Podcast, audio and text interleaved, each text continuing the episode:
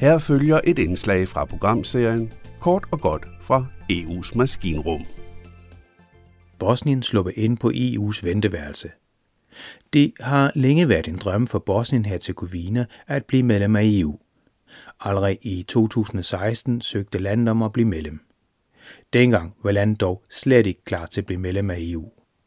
Intern i EU var der også mange både embedsmænd og politikere, der var betænkelige ved at skulle optage landet, som var præget af korruption, fattigdom, hovedpine med landets retssikkerhed og en masse andre problemer.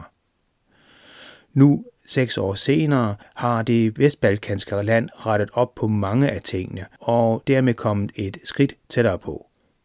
EU's udvidelse er nemlig på dagsordenen nu, når EU-landenes europaminister snart skal mødes. Her er forventningen, at Bosnien-Herzegovina vil få status som kandidatland.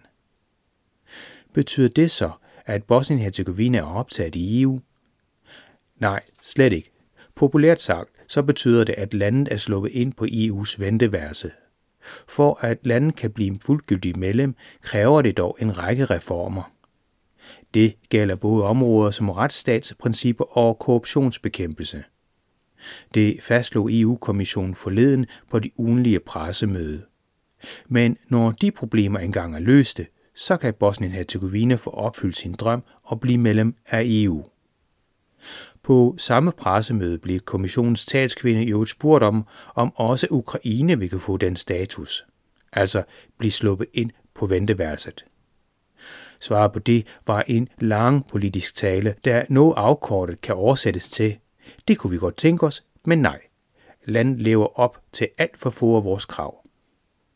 I øvrigt kan et land, der ikke har fuld kontrol over sine områder, slet ikke blive medlem.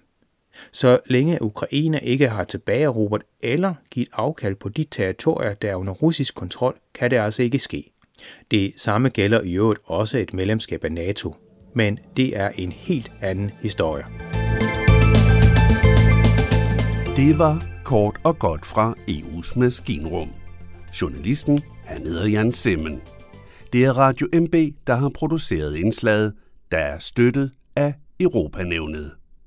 Du kan finde flere historier på radiomb.dk-eu.